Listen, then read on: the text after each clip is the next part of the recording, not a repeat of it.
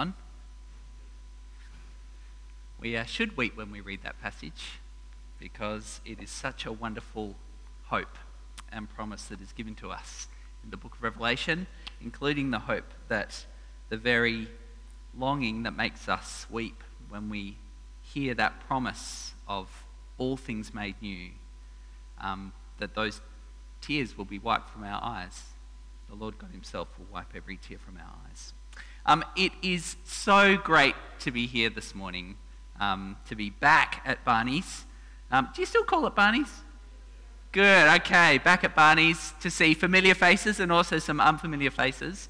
Um, I was doing the sums and I worked out it's been 14 years since I was at St. Barney's, but um, this is where I was first discipled when I first became a Christian. I came to Barney's and was discipled here, was encouraged here, was supported here, um, made a lot of mistakes uh, as I tried my hand at ministry here and was, was loved and accepted and received uh, through all of that. So, um, this is a, a, community, a congregation that has a, a very deep place in my heart and for which I have immense gratitude to the Lord Jesus um, for the way He's blessed me and enriched my life um, through this church.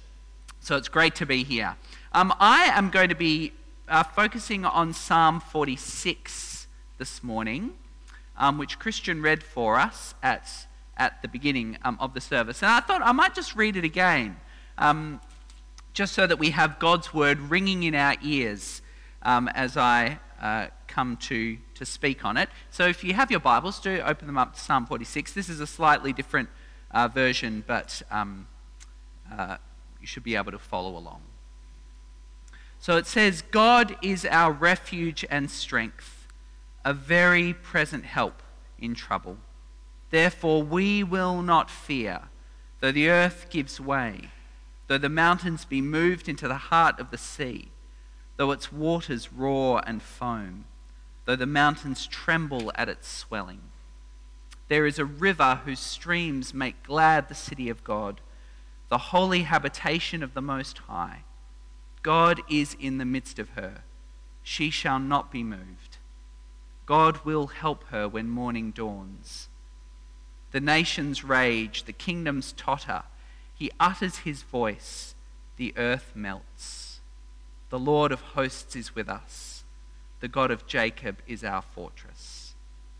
Come, behold the works of the Lord, how he has brought desolations on the earth. He makes wars cease to the end of the earth. He breaks the bow and shatters the spear. He burns the chariots with fire. Be still and know that I am God. I will be exalted among the nations. I will be exalted in the earth. The Lord of hosts is with us. The God of Jacob is our fortress. This is the word of the Lord. Um, well, it seems as though with every new day we are given a fresh set of crises that we need to be feeling worried about. So the pandemic has been serving this purpose for a couple of years now, but as that maybe kind of begins to flow into the background a little bit for some of us, there are any number of things that come rushing into the, the vacuum, the crisis vacuum, uh, to take its place. Global terrorism, global warming, global food shortages, global fuel shortages, um, the increased threat of China, challenges to religious freedom, cost of living, pesticides on your $10 lettuce, and whatever else it is that comes up on your doom scrolling feed. And along with all of those general fears, each of us have worries that touch us more personally. Might be struggles with our family, struggles with friends, bodily illness, mental illness. Seems there's, there's an ever growing list of things that we need to be concerned about. And if you take just a fraction of it in, it very swiftly sends you spiraling down into a tunnel of anxiety But this morning we have this psalm before us, Psalm 46, which speaks directly into this and tells us what we need to hear in the midst of it. Not to solve all the problems, nor to make us ignore them, pretend that they're not there, but to give us a stable place from which to navigate them. Because in this psalm, the psalmist holds out side by side two things. On the one hand, he names the insecurity, the turmoil that marks our world, the things that shake us and terrify us. But on the other, he points us to the Lord God Almighty, who is unshakable and who gives himself to us as our refuge. That's what the psalm holds together. And we see both elements in the opening verses. In verse 1, God is our refuge and strength, an ever present help in trouble. Therefore, we will not fear, though the earth give way and the mountains fall into the heart of the sea, though its waters roar and foam and the mountains quake with their surging. Um, my oldest child, who will be 10 this coming Tuesday, um, he is reading a lot about roller coasters at the moment. Um, and the more he reads about roller coasters, the clearer he comes in his mind that he never ever wants to get on a roller coaster at any point in his life. I've told him not to commit himself to that yet. When he's older, he might, he might enjoy it. I said to him, Why is it? What's the problem? Why don't you want to go on a roller coaster? And he said to me, Dad, I just, I just like having my feet on the ground. Which I can identify with, right? I kind of understand that. You never feel more safe than when your feet are on the ground. It's hard to imagine anything more stable, more steady, more reliable than the earth beneath our feet. But here, the psalmist takes that solid, dependable thing and he says, Now imagine that giving way beneath you. The thing that all of your weight is resting on. Imagine that shaking and moving such that suddenly you can find no stable foothold. You're just at, at the mercy of this movement. That is a terrifying thing to imagine. And actually, for the original hearers, the, the picture that the psalmist is painting here is doubly terrifying. Because it's not only that the, the mountains and the earth are giving way, but also that they're falling in verse 2 into the heart of the sea. Now, for us as people who live in WA, we love the sea. The sea's like a happy place. But if you're an ancient Israelite, the sea is not a happy place. The ancient Israelites hated the sea. To them, the sea meant chaos, it meant disorder, it was menacing and threatening. And so the psalmist is deliberately conjuring up as horrific a picture as he can the most reliable and solid thing that you can think of being torn down by the most uncontrollable thing that you can think of. And really being decreated. And I think what's going on here, if you go back to Genesis 1, in the creation, the land comes up out of the water. But now, here, all that land is, is collapsing back down into the formless and dark deep that was there in the very beginning. That's what he wants us to imagine. But it's not really just a matter for the imagination, because this is, in fact, the way that things go in our world. Sometimes the earth literally quakes, but there are any number of things upon which we can take our stand and look to for our stable footing that we can suddenly find failing. Our health, our parents or a spouse or a friend, our intellectual or physical abilities, our independence, the safety of our country or our city or our street. We rest on these things, but none of them is permanent, absolutely. None of them is unshakable. And eventually, they all move and give way. Our health saps. A relationship is broken by betrayal or by distance or by death. Our abilities falter our country's defences fail. everything, everything breaks apart in the end. It's only a matter of time. And inasmuch as our feet are planted on those things, we move and shake and give way with them. But in contrast to all of that, there's one thing that is unshakable, and that is God. He is immovable. He's not subject to the threats or the change or the disintegration. He is far above all of those things. But being far above them doesn't mean he's removed from us when we're in the midst of them, because that immovable God makes himself, in verse 11, uh, sorry, in verse 1, our immovable refuge and strength. Come to me, he says, when all the ground is shaking. Come find shelter in my constancy. He's an ever present help. He's not hiding away, he's not difficult to find. You don't have to travel far. Come, he says, and bunker down safely in me. And because that's who and what God is for his people constant, stable, and available the psalmist says, Therefore, in the face of the most devastating, world shattering cataclysm, we will not fear. We may feel vulnerable and fragile, but our refuge is not, and in Him we are secure. And this perhaps poses a challenge to us of of what it is that we are looking to for our security. But this isn't primarily a word of challenge which is being given to us in this psalm, I think. It's primarily a word of comfort.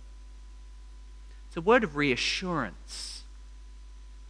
If the God who is the psalmist's refuge is our refuge, then in the midst of the storm, we are secure indeed.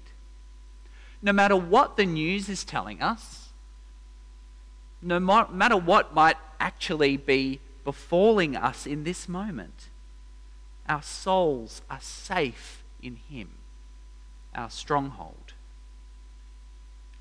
And not only safe, because as the psalmist now goes on to say, if God's city is our city, then in the midst of the terrors, not just safety, but even gladness can be ours. From verse 4 There is a river whose streams make glad the city of God, the holy place where the Most High dwells. God is within her, she will not fall. God will help her at break of day. Nations are in uproar, kingdoms fall. He lifts his voice, the earth melts. The Lord Almighty is with us. The God of Jacob is our fortress. In the opening of the psalm, we are outside with that destructive, tumultuous ocean smashing violently against the mountains and tearing them down. But now, in this next part of the psalm, we're brought inside, into the city of God within its walls, and with a very different body of water. This little river which is flowing in the city. And if you were to pit these two waters against one another, there wouldn't really seem to be much of a competition. And surely this stream that's quietly flowing by is no match for the forces that are ripping the world apart. Surely you'd be foolish to look to it to hold the horrors at bay. And yet, in the face of the chaos, this river is enough to replace the city's fear with gladness. So, what is this river that has the power to do that? And what is this city through which the river flows? Well, at a first impression, if you're reading the Old Testament and it speaks about a city, which is the city of God, where his holy dwelling place is, which city would you, in the first instance, think they were talking about? Jerusalem. Yeah, exactly right. You'd think Jerusalem. And yet, there is no river that flows through Jerusalem. Christian can confirm this. He's been to Jerusalem, he's about to go again. There is no river flowing through Jerusalem. So this river must stand for something other than an actual river. And the city must stand for something other than the literal city. Just as the sea in the opening section stands for something other than the actual sea, it's just all the forces of chaos and destruction. So, what are they? What is the river and the city? Well, I think we can start to pick up what the psalmist is referring to when we remember that the whole of the Bible is bookended by depictions of God dwelling with his people by a river. So if we go to one end of the Bible, in the opening of Genesis, God has tamed and ordered the surging deep, and then he establishes a garden. And in the garden, he is present in the midst of his people, the first man and woman. And we're told that a river flows there, and it flows out of there, divides into four rivers to water and give life to the earth. So that's at one end of the Bible. Then, when we zoom forward to the other end of the Bible, to the book of Revelation, as we heard read for us just a few moments ago, there, the Apostle John sees the new creation. He sees the new Jerusalem. And God, again, is, is dwelling with his people in the, in the fullest possible way. This time, his people are a great, countless, multinational multitude. And we're told once more that a river flows there from the divine throne with life giving water. Two bookends God dwelling with his people by a river. And I think that this interprets for us what's being described here in Psalm 46. What is this stream that makes glad the city? It's the river of the water of life. It is the river of the truth and power and presence and grace of the Spirit of God. And what is the city? It's God's people. It's the church. It's the Jerusalem which is above, as Paul calls it in the letter to the Galatians.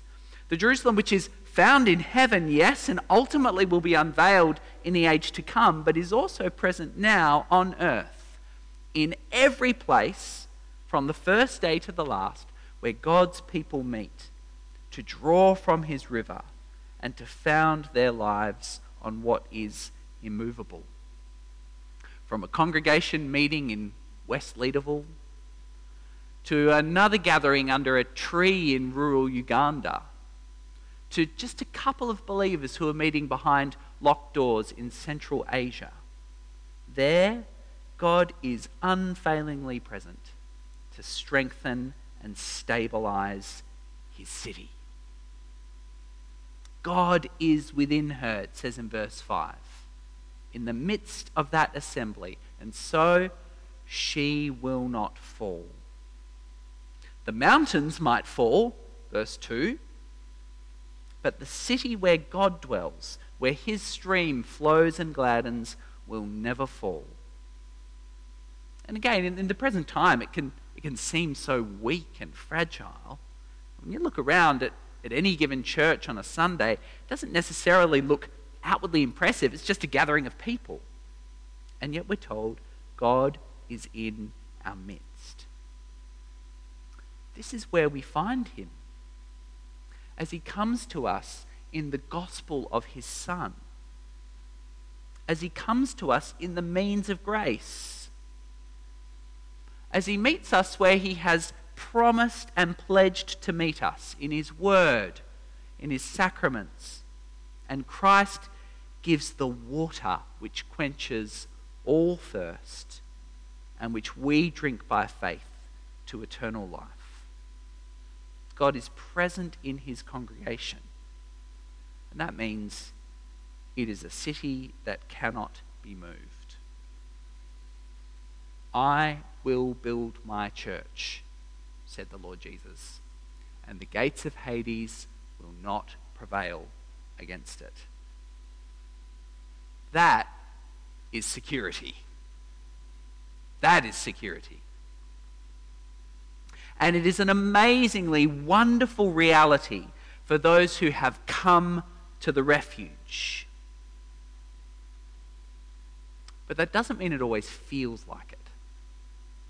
The fact that we are secure doesn't mean we always feel secure. And actually, do you know that the disparity between the way things feel and the way things actually are is something that the book of Psalms itself is, is really quite open about.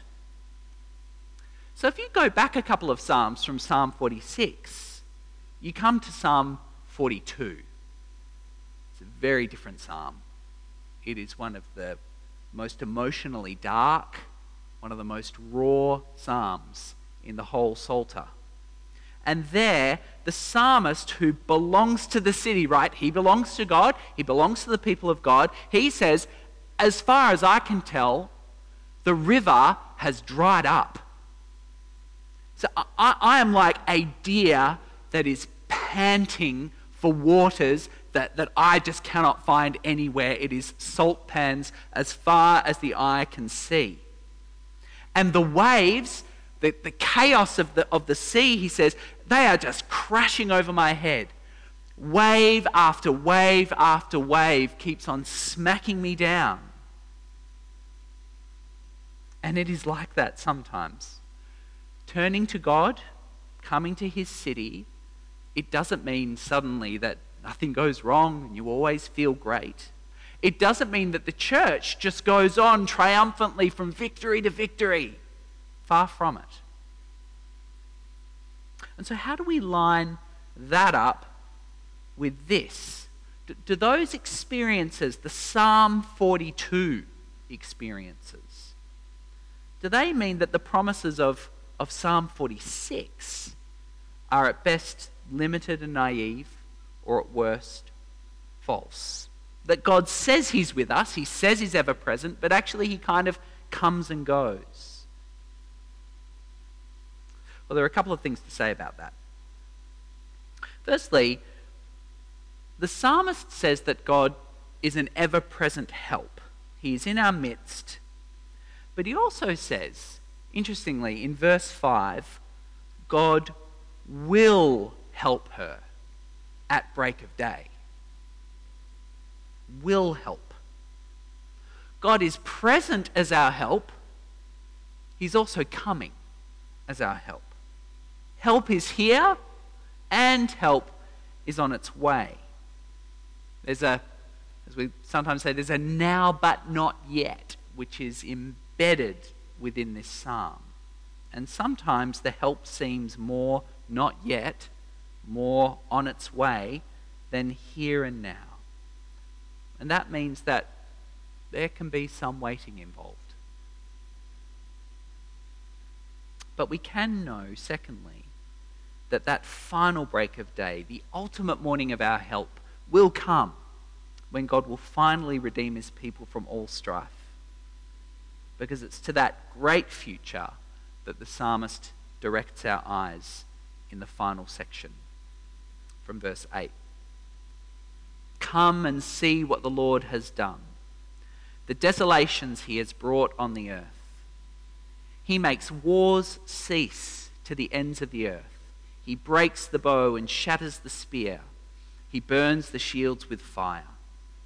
He says, Be still and know that I am God. I will be exalted among the nations. I will be exalted in the earth.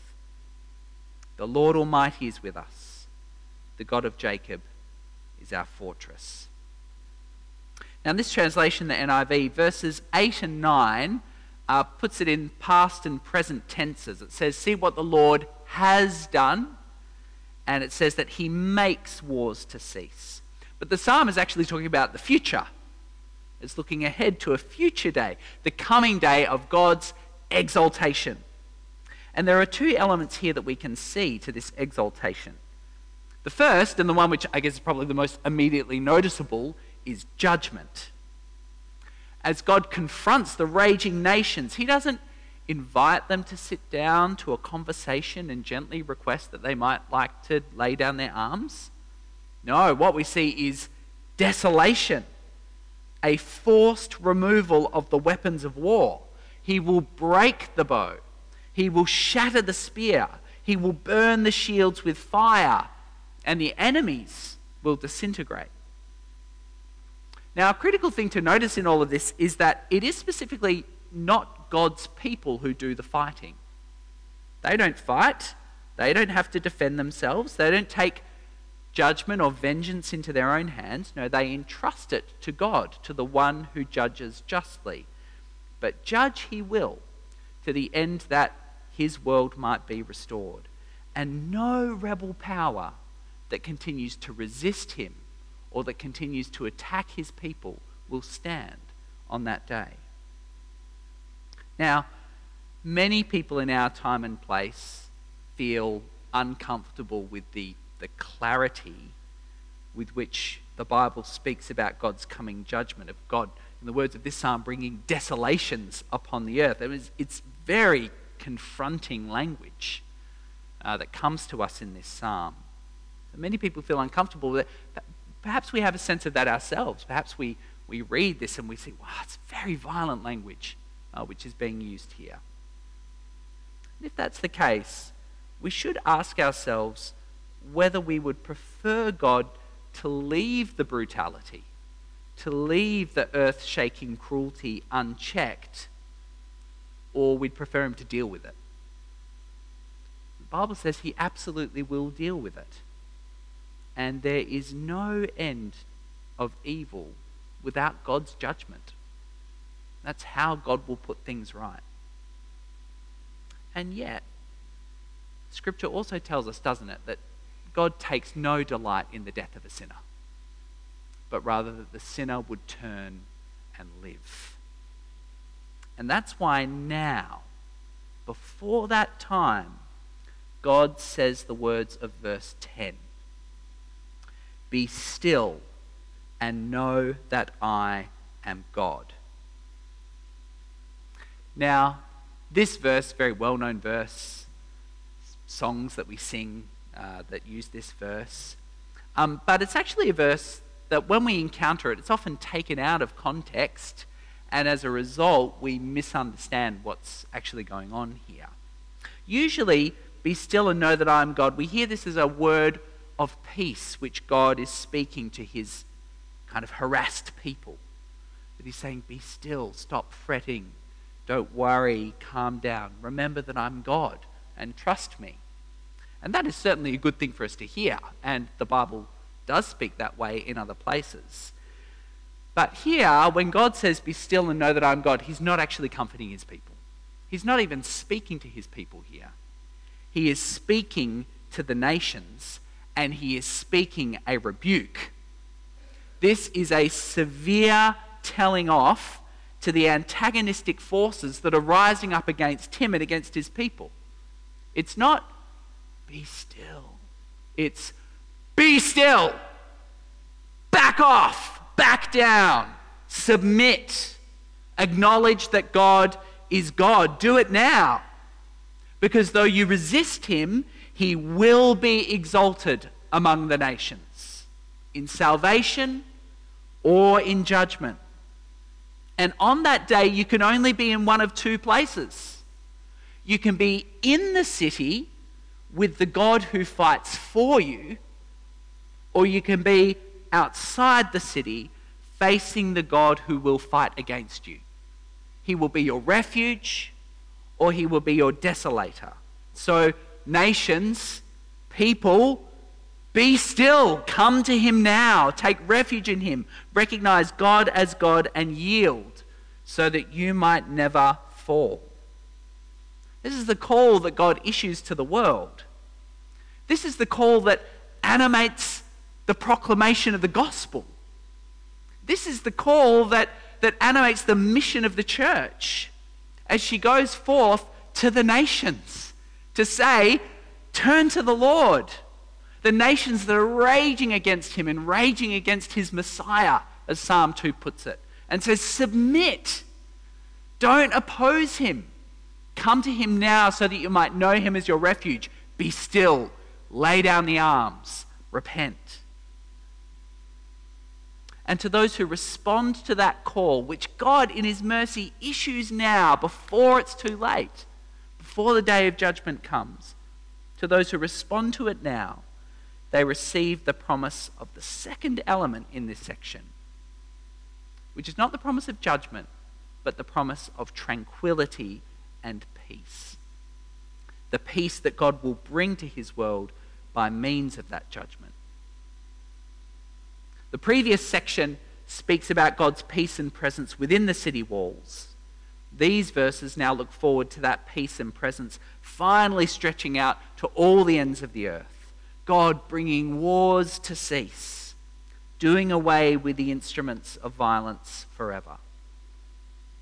And so God doesn't intend just to protect his congregation from the churning threats, keeping them all huddled together inside while the danger is outside. No, he intends to put a stop to the churning itself. Again, in the imagery of the book of Revelation, as we heard, the gates of the city, far from keeping God's people in under siege, those gates will never be shut. There'll be no need. Because on that day, aggression and instability and conflict and pain and injustice will be things of the past. God will have finally brought the world that our hearts are longing for. And so, in that hope, the people respond with rejoicing in verses 7 and 11. The Lord Almighty is with us, the God of Jacob is our fortress. And I just want to finish by noticing those two words there with us. Because when we open up the first page of the New Testament, we're told of a child, a son born of a virgin, born through the Holy Spirit, who will be called Emmanuel, which means God with us. In the person of Jesus Christ, the Lord Almighty and the God of Jacob, the God of invincible power and incomparable grace, becomes our refuge. And as Jesus carries out his ministry, as we read of it in the Gospels, we see him taking on and conquering all of those things that destabilize and threaten us. He conquers sickness, he conquers spiritual darkness, he conquers sin and guilt, he rebukes the wind and the waves. He says, Be still. And they are still. Until the day when it seems that he himself is conquered. The Lord Jesus himself suffers and dies. The threatening, raging, quaking powers shake him. The nations come against him, Jew and Gentile may shake him to the core as he fights for us and seems to lose. As he cries out, I thirst. I'm panting for the waters. When he's crucified outside the walls of the holy city. And it is a picture of weakness and fragility and pathetic failure as he hangs on the cross with all those forces arrayed against him, it is like a little stream compared to a surging ocean. And surely it would be foolish to seek refuge in one who is so weak. But having been crucified in weakness, he is raised from the dead by God's power and is exalted over evil and sin and Satan. And so Jesus is enthroned over all that menaces his city, over every authority and force that threatens to smash the mountains into the sea. He's over them all. He is exalted for us. And he promises to be ever present with us, even to the end of the age. We may still feel the earth give way and the mountains fall. But we need not fear. God in Christ is our refuge and strength, a very present help in trouble. And he will protect and preserve all those who come to him until every shaking power is disarmed and the day, the new day, the new dawn of the heavenly Jerusalem breaks upon us at last in glory. Let's pray.